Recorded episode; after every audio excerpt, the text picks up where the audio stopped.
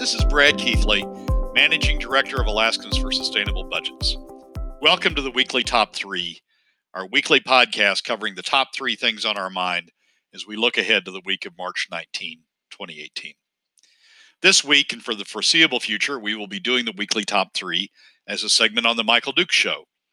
The Michael Dukes Show broadcasts on Facebook Live and via streaming audio from the show's website, weekdays from 9 to 11.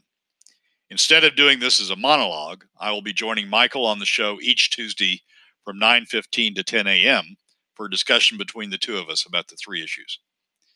We will continue to post the podcast of our discussion following the show on our YouTube and SoundCloud pages and on my website at bgkeithley.com. Keep in mind that in addition to these podcasts during the week, you can follow and participate in the discussion with us of news and commentary on these and other issues affecting Alaska's fiscal and economic condition by following us on the Alaska for Sustainable Budgets Facebook page and through our posts on Twitter. You also can find past episodes of the weekly top three on our YouTube and SoundCloud pages, and again on my website at bgkeithley.com. This week, the top three issues we are following are these. First, what's going on with the state budget? Second, who is the Alaska Senate really protecting with its proposal to cut PFDs? And third, a discussion about President Trump's tariff policy and Alaska LNG. Now we join Michael for the discussion. Brad Keithley joins us, and uh, it's been a while, my friend, talking to you. Uh, uh, we've had chats every now and then, but just not being able to talk about the everything that's going on inside the uh, inside the uh, budget and stuff. What's uh, how are things been going?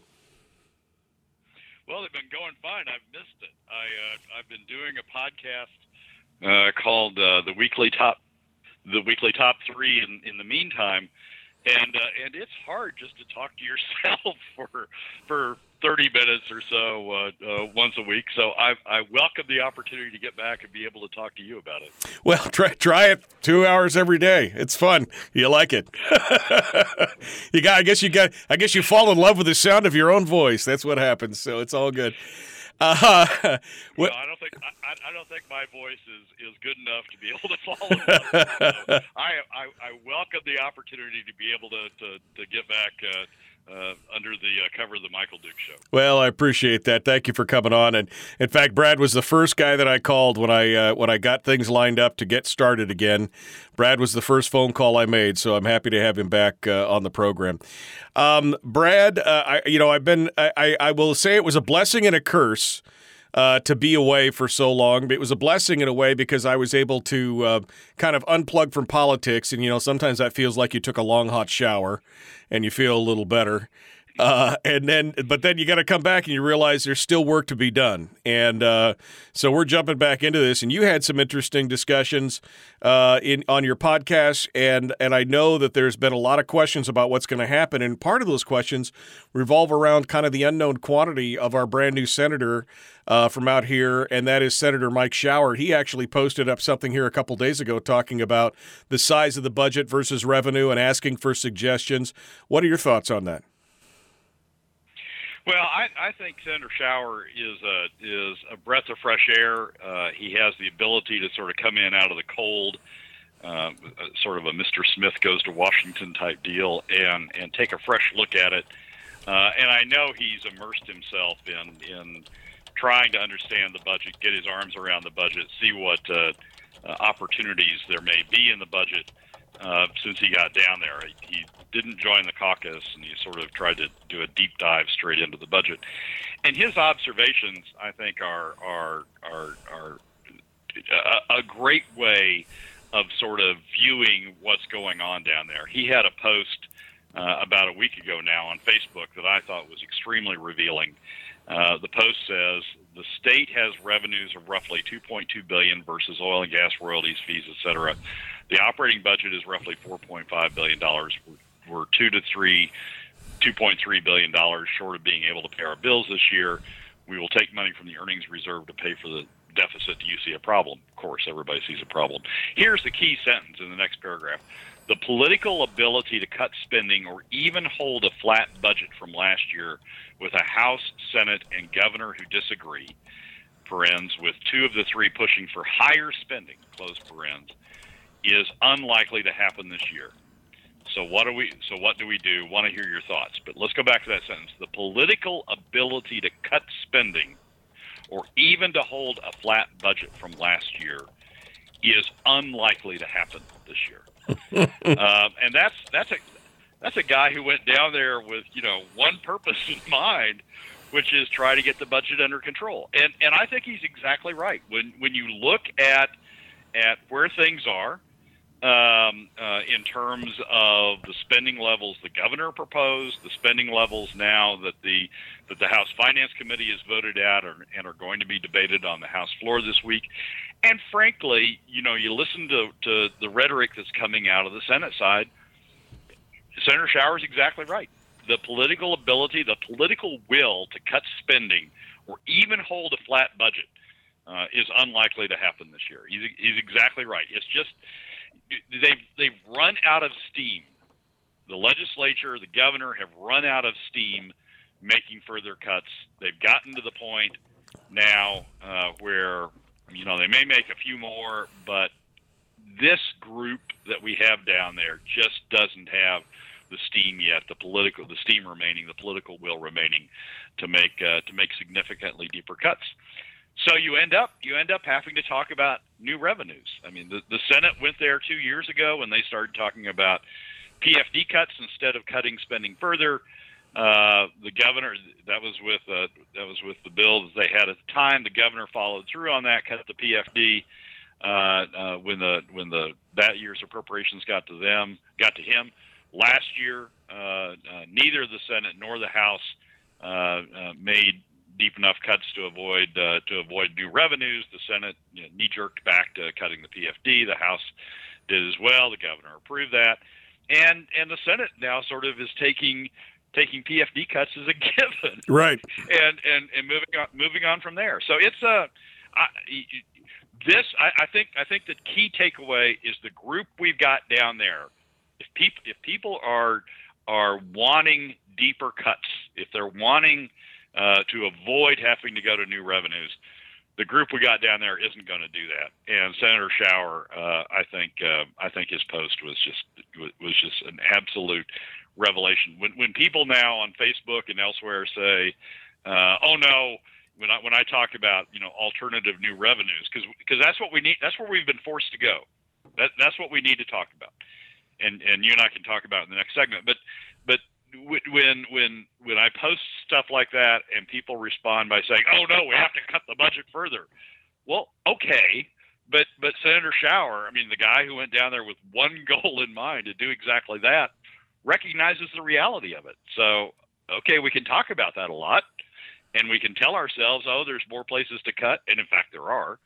Uh, but but the political will uh, just doesn't exist in the group we got down there right now to do it. Well, and they're living in kind of speculative land at this point. I mean, they're off in the pucker brush. Uh, there was a video up, I got a copy of it yesterday, where Andy Josephson admits on 360 North at one point that literally the budget can't be balanced without $98 a barrel oil.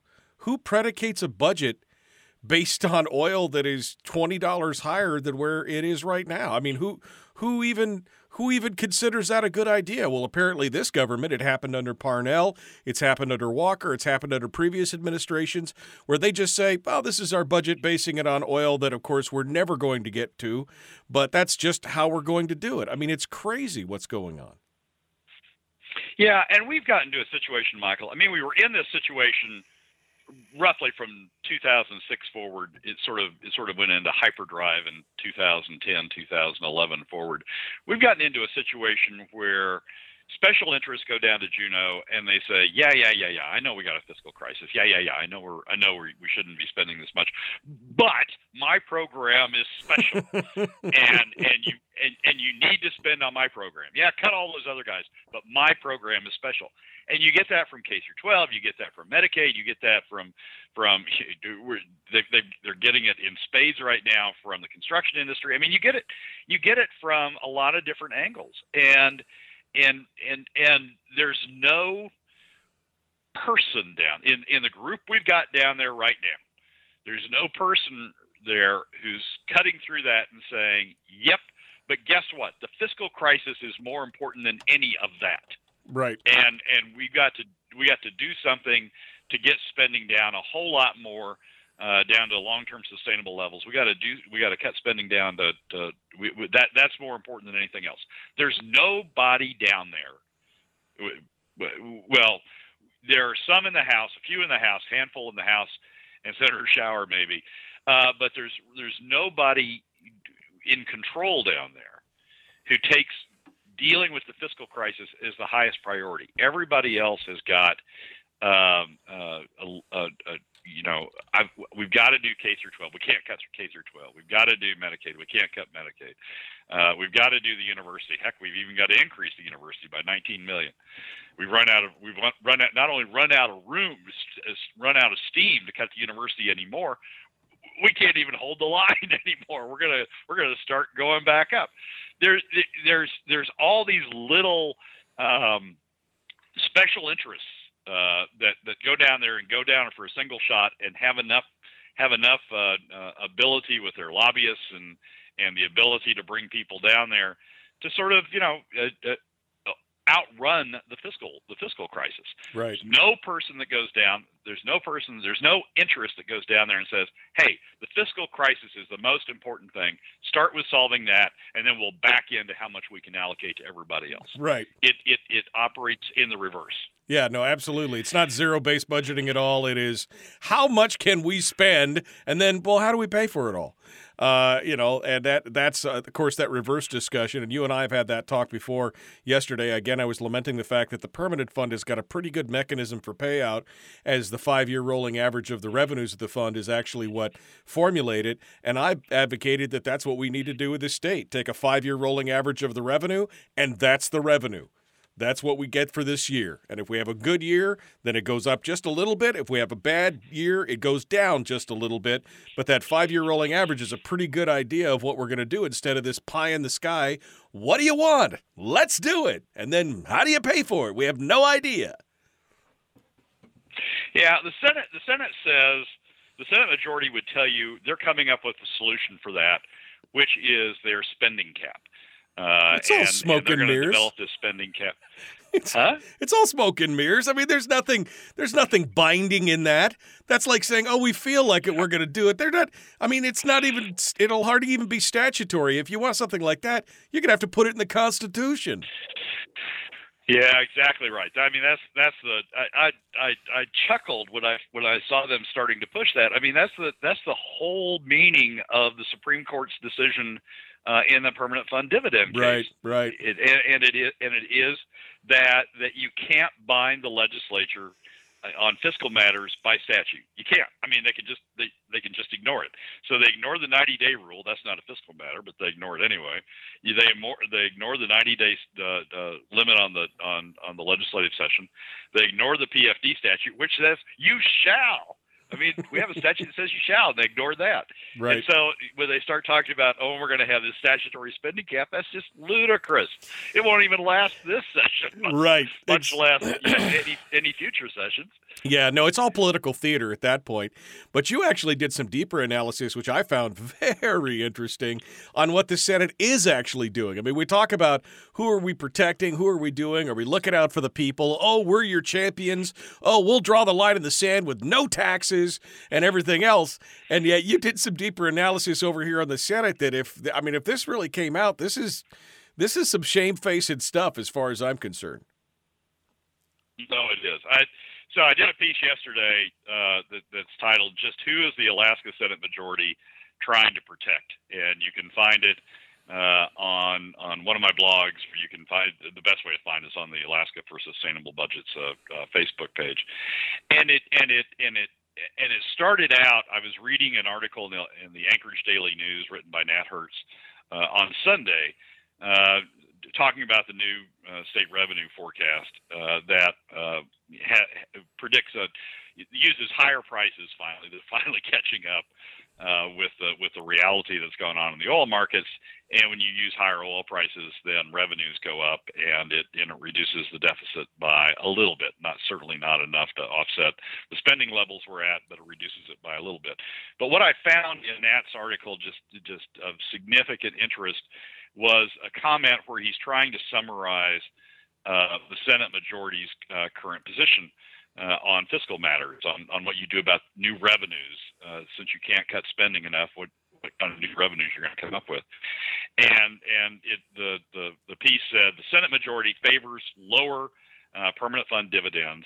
Senate leaders have said taxes would hurt Alaska's economy and aren't needed and that's just I, I, I, just sort of you know exploded at the paper when I read that. Oh yeah, the, the, that's just if you really were concerned about the Alaska economy, and, and it says Senate leaders have said taxes would hurt Alaska's economy and aren't needed. If you really were concerned about Alaska's economy, you wouldn't be doing what they're doing. You'd be doing the exact reverse. Right. The ISER study, the ISER study in 2016 said concluded quote the PFD cut the PFD cut has the largest adverse impact on the economy, close quote, of all the so of all the new revenue sources they analyzed. So in terms of what had the largest adverse impact on the on the economy, and this is what you know the Senate leader said that that's driving their agenda. What has the largest adverse impact on the overall economy? The PFD cut. Right. Taxes taxes have a less impact on the overall uh, overall on the overall economy. So if if you're really concerned, like the Senate claims, about the economy, uh, then PFD cut would be the last thing you would pull. It would also be the last thing you you would pull if you if you were concerned about Alaska families. ISER did an analysis in early 2017 about what's the impact of of the various alternatives on Alaska families. Concluded the PFD cut would be by far the costliest measure for Alaska families. Taxes come secondary to that. So if you're concerned about Alaska families, the PFD cut is the last lever uh, you want to pull. And then one other thing that that I've, I've I've thought about for a while, but frankly had not written about and not analyzed in as much detail uh, before this past weekend, before I saw that article. But but when you look at the PFD cut, it comes entirely out of Alaskans' pockets. Right, right. right. Only Alaska residents get the PFD, so they're they're the only ones that are paying this new revenue source through through a through a PFD cut. When you look at taxes, and and I look at flat taxes a lot, and and I have to defend that a lot, but I I look at flat taxes as an alternative. When you look at when you look at taxes, you reach not only income from Alaska that are going into Alaska residents' pockets, you also reach income uh, or if you want to use the sales tax sales uh, sales that are that are being made by outsiders. Right. Either either income being earned from Alaska sources by by non-residents or purchases being made in Alaska by non-residents. And so you broaden the base and you lessen uh, the amount that has to be collected from Alaskans. Right. Say you want to raise hundred dollars. If, if you want to raise hundred dollars, um, on the on the PFD because that money's only in Alaskans' pockets, you have to raise the full hundred dollars from Alaskans. If if you if you do it through a tax, however, you only have to raise 92, 93, 90 dollars, a little bit less than 90 dollars from Alaskans. The rest of it comes from outsiders. So a PFD cut, it going down that road as your as your fiscal alternative, costs Alaskans over 10 years, I calculated, $500 million, half a billion dollars more than if we used uh, an alternative measure, uh, a, a, tax that would that would raise some of that some of that money, that 500 million dollars, that half a billion dollars from from outsiders. So the Senate says they're concerned about the economy, but they picked the the exact approach that has the largest adverse uh, impact on the economy is the, by far the costliest for Alaska families and cost Alaskans $500 million more over 10 years uh, than, than any alternative. Uh, the Senate, they're not concerned about the economy. Whatever the heck else they're concerned about, and I speculated in the article, but whatever the heck else they're concerned about, it's not the economy. Because if you were going to be concerned about the economy, you would be cutting the PFD last uh, instead of first. Right. Well, and we look at this, Brad, and and I I don't mind you getting into the speculation as to what was happening because you point out really quickly that if you start looking at some of these other taxation schemes, like a flat tax, and for example, and you look who is actually being protected, and I think this is a whole follow the money kind of thing.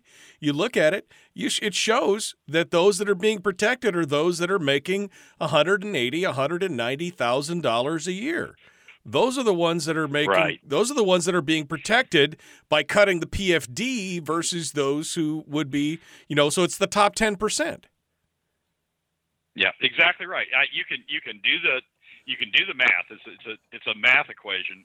You can you can find the crossover point uh, of where uh, uh, I used a flat tax, a flat tax of 2.5, 2.6 percent, which would or 2.65 percent, which would raise the same amount of revenue as the Senate says they need through a PFD cut.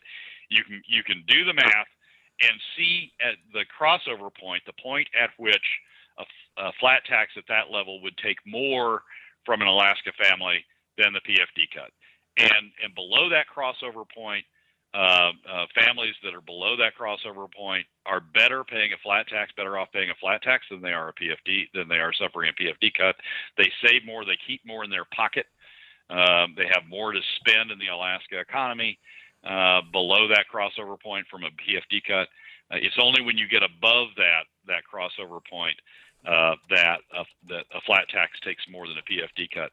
And and even I, you know, off the top of my head, I thought that I thought that crossover point was going to be about hundred thousand dollars. Turns out it's one hundred and sixty to one hundred and seventy thousand dollars. Those below that price, those with family income below that level are better off uh, if the if the if the new revenue option the the legislature uses as a flat tax. They're better off. They pay less. Less comes out of their pocket uh, under a flat tax.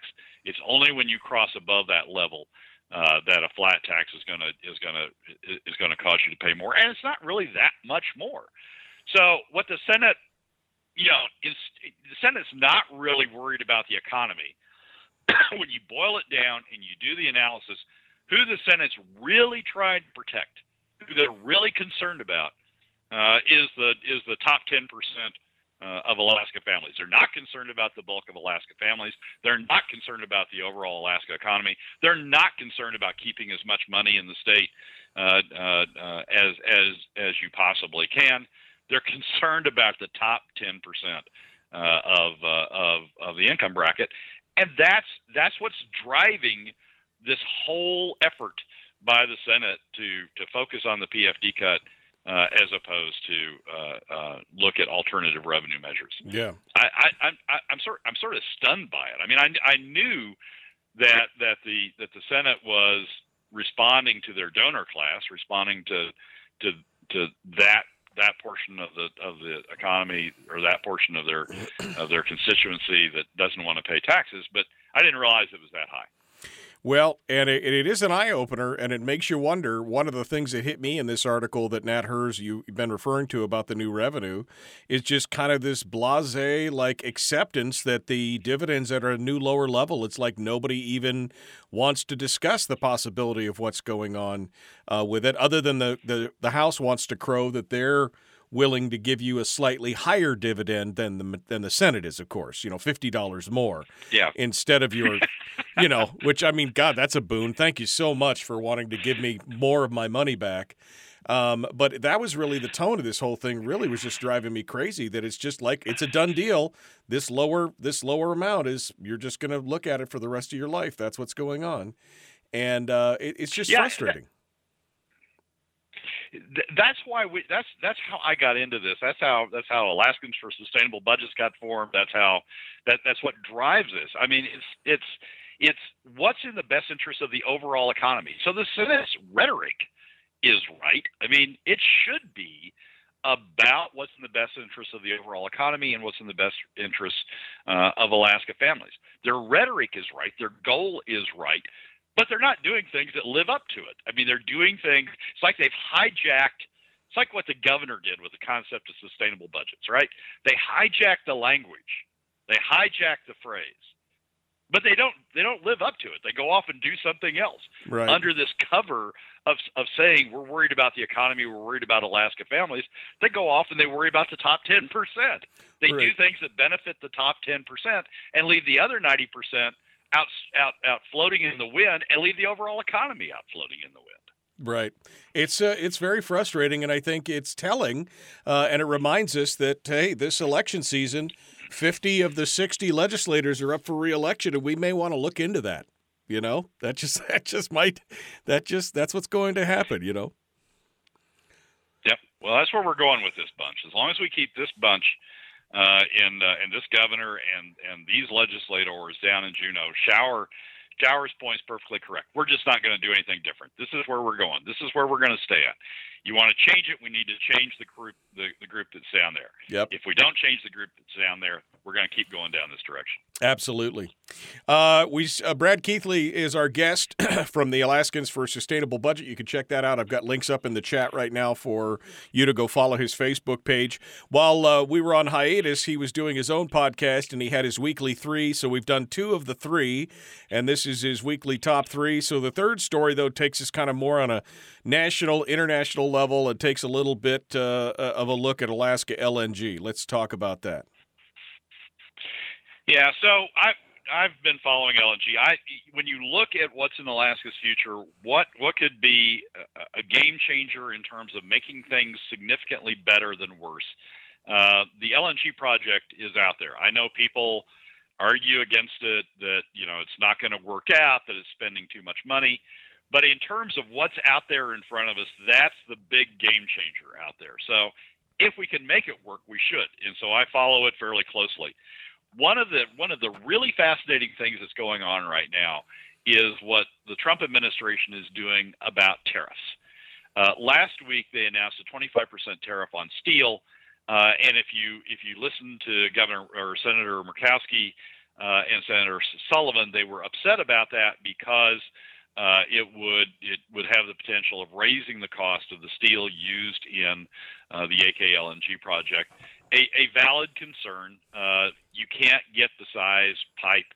Uh, n- no U.S. plant makes the size uh, pipe that would be used in the AKLNG project. It has to come uh, from a foreign plant. No U.S. plant can retool for it; it'd be too expensive. It has to come from a foreign plant, and so and so that 25% tariff that that Trump's talking about on steel would have a significant impact. This week, it, it's really getting a little wild. So this week, uh, uh, Trump announced yesterday $60 billion uh, in new tariffs uh, directed toward China, directed toward Chinese goods. And you can see a lot of bad things going on in that. You can see right. a trade war starting out between China and the U.S. that would have an impact, uh, have an adverse impact on the export of U.S. goods to China uh, in the same way that Trump's trying to put a block uh, or a cost on Chinese imports to the U.S. You can see right. tit for tat, sort of, sort of quickly getting out of hand. I think there's, but but if you really if you really pay attention to what's going on, if you really understand what Trump's trying to do, if you follow his rhetoric and you follow the rhetoric of Wilbur Ross and others in the administration that have been pushing these, what they're really trying to do is resolve a huge trade imbalance between the, the U.S. and China. The U.S. imports a heck of a lot more uh, from China than China imports from the U.S. And really, what all these tariffs are about uh, is to try to get that trade imbalance down, not necessarily through these tariffs. Uh, that's sort of the that's sort of the tool that they're using to try to pry the Chinese government uh, into getting focused on on leveling the playing field in terms of their exports to the U.S. and U.S. exports to China to cut to the chase, they want the Chinese to increase their imports uh, from the U.S. to offset the the value of the imports coming into the U.S. from uh, from China. What are the big What are the big things that China could import that would, would that would make huge steps in restoring uh, in in offsetting that trade imbalance? Energy, oil, and natural gas.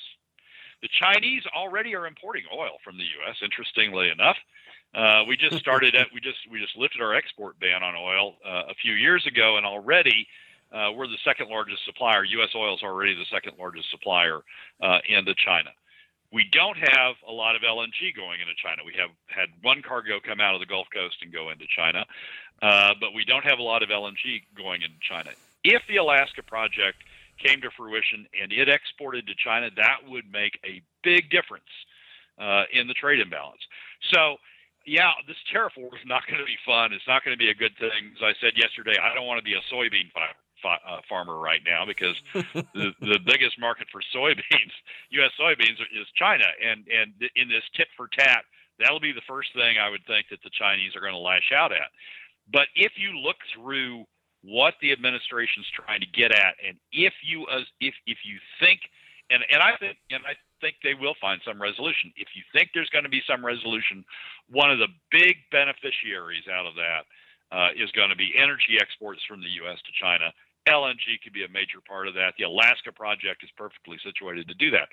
So I, I think I think there's a I think there's a curiously enough out of out of a mess that that we're creating by starting this trade war. I think there's a path to uh, to improved opportunity for the Alaska LNG project, and I you know frankly I'm sort of excited to see where this goes.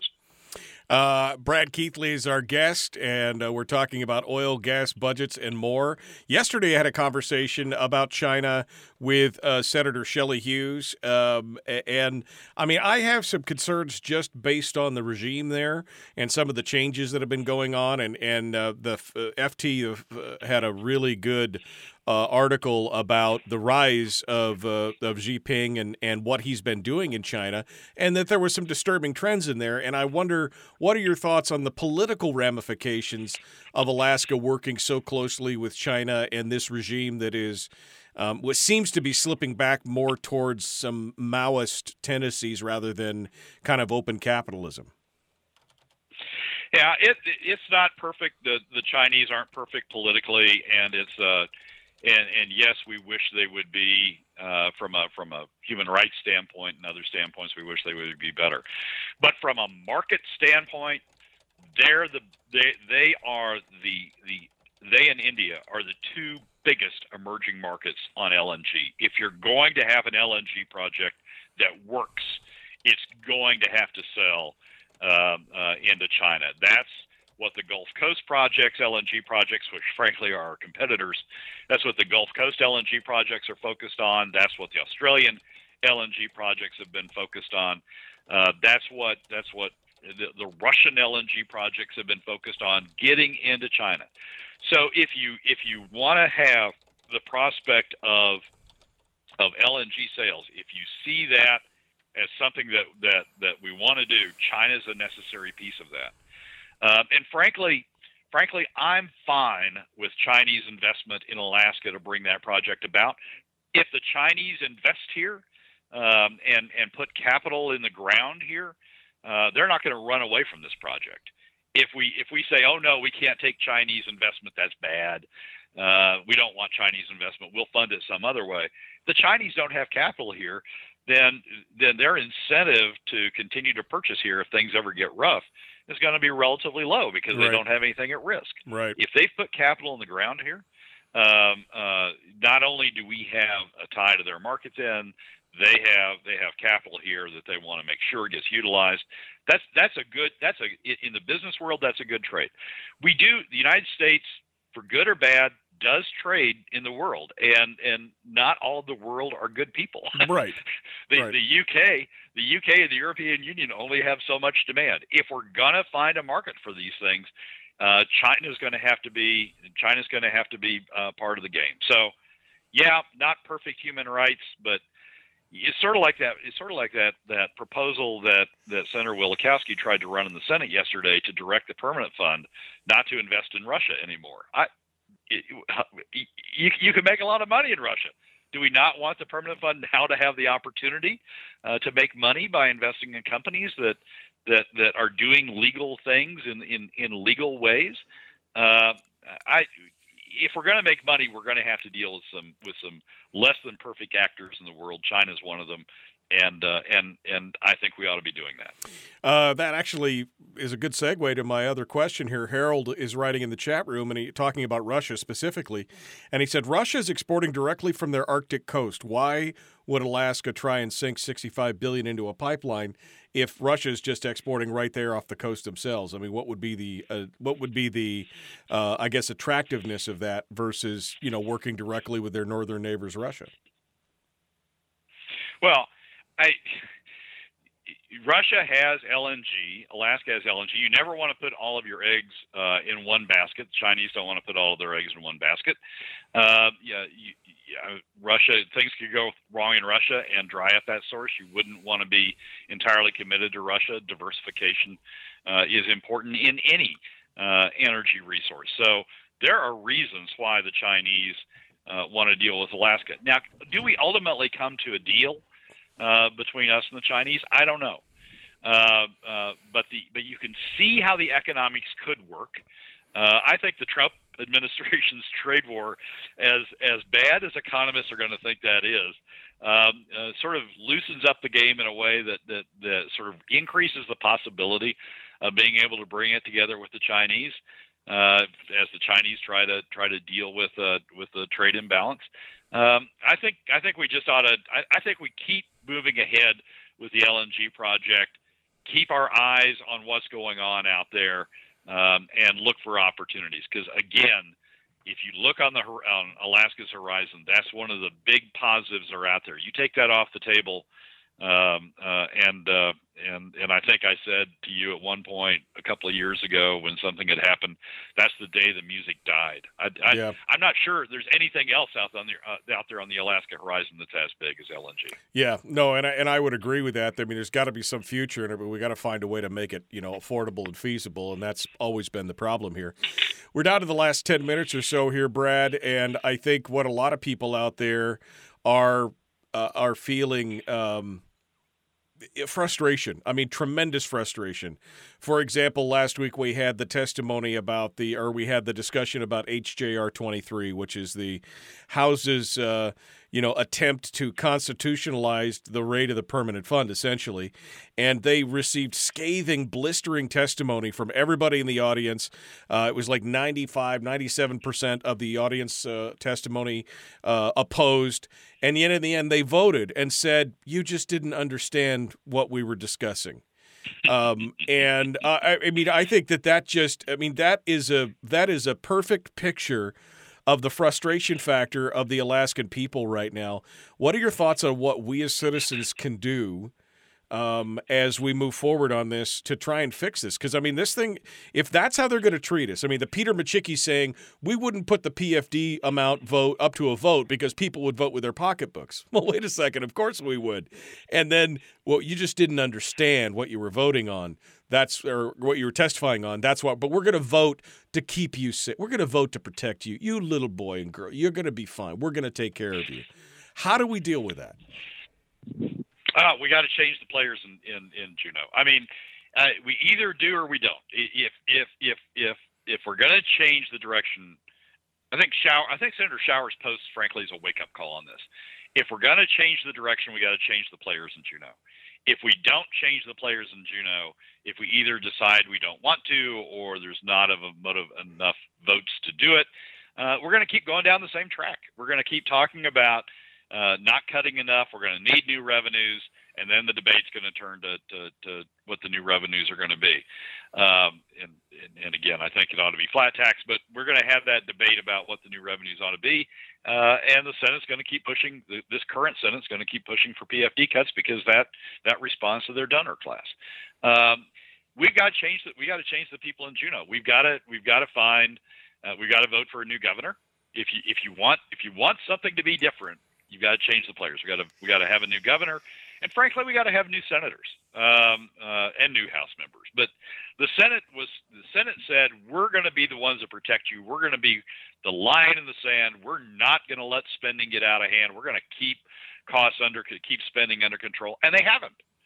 So if you want costs under control, you got to change the people uh, who who are allowing costs to, to spending to to stay out of control. Right. And that you, there, there's opportunities. You got Mia Costello uh, in West Anchorage, you got Peter Micciche. Uh, down in Kenai, you've got uh, uh, uh, Click Bishop and Pete Kelly. Up in Fairbanks, there's people who are running for reelection who could be defeated by by others who who want to get spending under control. But you've got to do it, or else or else we're just going to keep going down the same road. Absolutely. And and somebody just asked me a question. They said, "Do you?" So, are you two in favor of giving Walker and the legislature a blank check to rog the PFD to support the LNG? That's crazy. That's not what we said. Um, uh, I just want to be clear. I think that gas is the future of Alaska as far as future revenues and where we're going. It's the only bright spot on the horizon for us um, as far as future revenues down the road. But I definitely don't support the governor raiding the permanent fund or giving the legislature a blank check. Those guys need to go.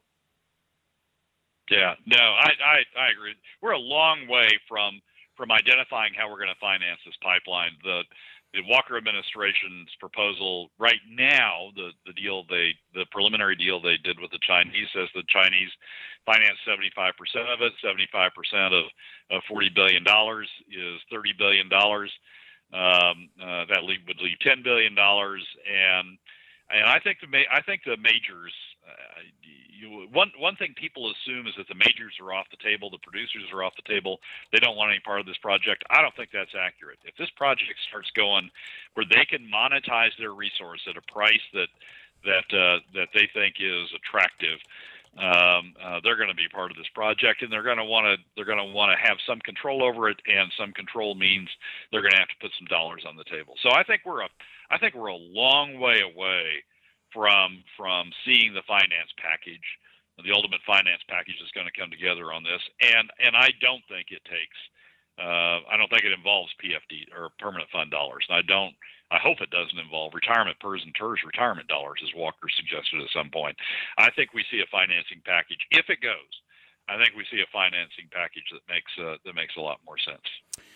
Brad Keithley is our guest uh, with Alaskans for a Sustainable Budget. Apparently, the Facebook stream just crashed. I don't know exactly what happened, but I just got notification that the stream ended. So we're still streaming out uh, on the website at michaeldukeshow.com. We're just finishing stuff up. And of course, you'll get a chance to listen to this whole thing and Brad's closing thoughts here uh, if you download it as a podcast. So, Brad, let's let's get to it. 50 legislators, a governor, uh, that's really where we make the difference when this is all said and done. Your final thoughts here as we wrap it up. Well, uh, it, it, we're going to come up to a choice, and, and frankly, you and I have been talking about this for a couple of years. We're going to come up to a choice in this election. Do we keep going down the road we're going down, which is uh, high spending levels and and the need to come up with significant new revenues, uh, and and sort of down the road we're going cutting the PFD in order to make up those new revenues, or do we change course? Um, and and change course means you change governors. Uh, Mike Dunleavy is the one that's out there talking right now about about the things that would change the course significantly, reduce spending uh, through his use of, of the veto, uh, preserve the PFD. Um, uh, do we change course like that uh, and and elect a new legislature to support that effort? That's that's what we're coming up to, and that's you know frankly everything we talk about uh, during during 2018 is gonna is gonna come back to that point. Do we change course or not? If we don't change course, then we need to be talking about what the source of new revenues is. PFD cuts or or uh, uh, or uh, uh, flat tax or or some other source of new revenues because we we can't afford the spending that we're on. We, are going to have to have new revenues, or do we change course? That's that, that's basically what we're coming to in 2018. Well, um, we're going to have to do it, and otherwise, I mean, I was saying it yesterday. I think that we're, I think we're coming up on that 12, 18 month window where if we don't straighten out the ship now, it'll be too late when we see the rocks down the road. Quite honestly, uh, and between that and the fact that the U.S. economy is just I mean a runaway for 20 21 trillion dollars and our and our debt is growing at 34% faster than our than our GDP. I mean when when you've got a 36% when your debt is growing 36% faster than your overall economy, you've got a problem. And it's and if you don't fix it, yeah. something's going to happen. Yeah, that's that's going to be a that's going to be a discussion you and I are going uh, you uh, a segment you and I are going to talk about down the road. That is a huge problem, uh, and and frankly, the Trump administration's made it worse. People don't want me to say that, but it's true. I mean, between the the tax reform that that really wasn't tax reform, and uh, and the additional spending package they piled on top of that, the Trump administration's made it worse. So uh, we, have got to get it under control. There are things that Dan Sullivan, Lisa Murkowski, and Don Young can do about that. We'll talk about that in a future program. But yeah, we got we got a whole lot of we got a whole lot of issues out there. Um, and if we, but, but the, but again, coming down to the final point, if we keep the same place, the same people in place uh, to deal with those issues, we're going to end up, we're going to end up going right down the track we're on. We've got to, if we want to change that track, we need to change people. All right, Brad Keithley, Alaskans for a Sustainable Budget. Appreciate you coming on board and talking with us today. Well, that's a wrap for another week's edition of the weekly top three from Alaskans for Sustainable Budgets. Our thanks to Michael Dukes for allowing us to come on his show and do our segment there.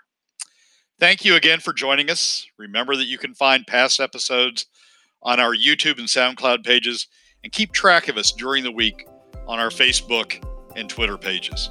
This has been Brad Keithley, Managing Director of Alaskans for Sustainable Budgets. We look forward to you joining us again next week on the weekly Top 3.